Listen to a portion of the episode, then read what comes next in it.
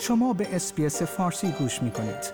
با رفتن به sbs.com.au به اخبار و گزارش های بیشتری دست خواهید یافت. اولین دو وزیر مسلمان دولت فدرال سوگند یاد کردند. این برای استرالیا چه معنایی دارد؟ در همین خصوص من بهار قهرمانی و همکارم تام استینر در SBS فارسی گزارشی را تهیه کرده ایم که امیدوارم مورد توجه شما قرار بگیرد. اد حسیک و آن علی اولین وزرای مسلمان در تاریخ استرالیا هستند. اقدامی که به عنوان علامتی به جهان درباره بهبود نمایندگی سیاسی در این کشور مورد ستایش قرار گرفته است. به گفته رهبران جامعه ادای سوگند آن علی و اد حسیک به عنوان اولین وزرای مسلمان در تاریخ استرالیا لحظه مهم در دستیابی به تنوع بهتر در بین تصمیم گیرندگان دولتی است. این دو تن روز چهارشنبه توسط فرماندار کل دیوید هرلی در خانه دولت سوگند یاد کردند و هر دو نسخه ای از قرآن را در این مراسم در دست داشتند. آقای حسیک اولین مرد مسلمان است که در کابینه خدمت می کند و مسئولیت وزارت صنعت و علوم را بر عهده می گیرد. خانم علی نیز اولین زن مسلمانی است که کرسی صدرنشینی را در اختیار دارد و وزارت آموزش و پرورش دوران کودکی و وزارت امور جوانان را بر عهده می‌گیرد. راتب جنید رئیس فدراسیون شوراهای اسلامی استرالیا نامه‌ای با آقای حسیک و خانم علی ارسال کرده است تا به رسمیت شناختن آنها را تبریک بگوید. کیسر تراد مدیر اجرایی AFIC گفت که دیدن دو مسلمان که در بالاترین سطوح دولتی خدمت می کنند نشانی قدرتمند از مشارکت را دارد. او به شبکه خبر اسپیس گفت ما می‌دانیم که این یک گام بسیار مثبت برای استرالیا است که اکنون واقعا حوزه چند فرهنگی و چند مذهبی خود را میپذیرد. حضور آنها در میان وزرای دولت فدرال پیام بسیار مثبتی را در سراسر جهان ارسال خواهد کرد. آقای تراد گفت که انتخاب آنها هم بر روی استرالیایی های غیر مسلمان این تأثیر را می‌گذارد که افراد این دین بخشی از جامعه استرالیا هستند و هم با تغییر درک افرادی که می توانند به چنین نقش هایی دست یابند به عنوان یک نمونه مثبت برای دیگران عمل می کند.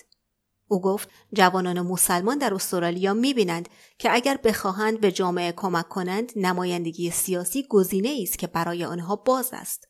مطمئنا به مسلمانان سراسر استرالیا این امکان را می دهد که احساس کنند بالاخره به عنوان استرالیایی پذیرفته شدند.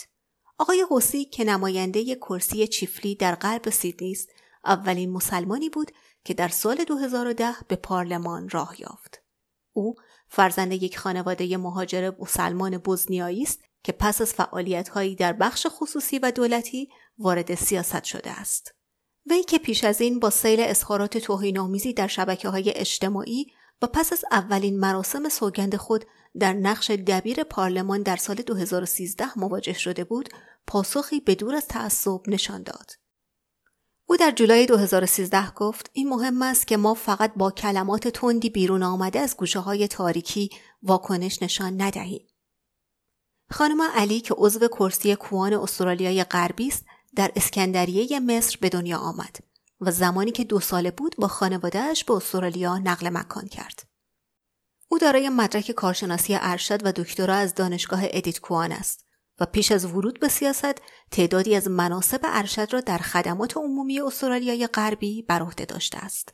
خانم علی همچنین در دانشگاه کرتین و دانشگاه ادیت کوان با تمرکز بر مبارزه با تروریسم و مقابله با افراط‌گرایی خشونتآمیز کار کرده است. منطقه‌ای که او به عنوان مشاور نیز خدمت کرده است.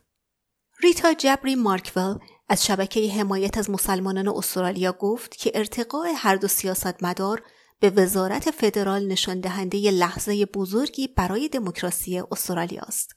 او به خبر SBS گفت این روزی است که ما هرگز فکر نمی کردیم آن را ببینیم و بسیار نشاط آور است. برای دموکراسی بسیار هیجان انگیز و عالی است که این تنوع در پارلمان وجود داشته باشد. وی گفت که معتقد است حضور افراد مسلمان در این وزارتخانه به محافظت در برابر احساسات اسلام حراسی در جامعه کمک می کند. وی افزود حضور آنها به تنهایی تفاوت را ایجاد خواهد کرد. موفقیت آنها تفاوت را ایجاد خواهد کرد وقتی مردم ببینند آنها مشارکت می کنند و خود را وقف مسئولیت خود می کنند بسیاری از کلیشه های منفی از بین می رود. آیا می خواهید به مطالب بیشتری مانند این گزارش گوش کنید؟ به ما از طریق Apple Podcast، Google Podcast، Spotify یا هر جای دیگری که پادکست های خود را از آن می گیرید گوش کنید.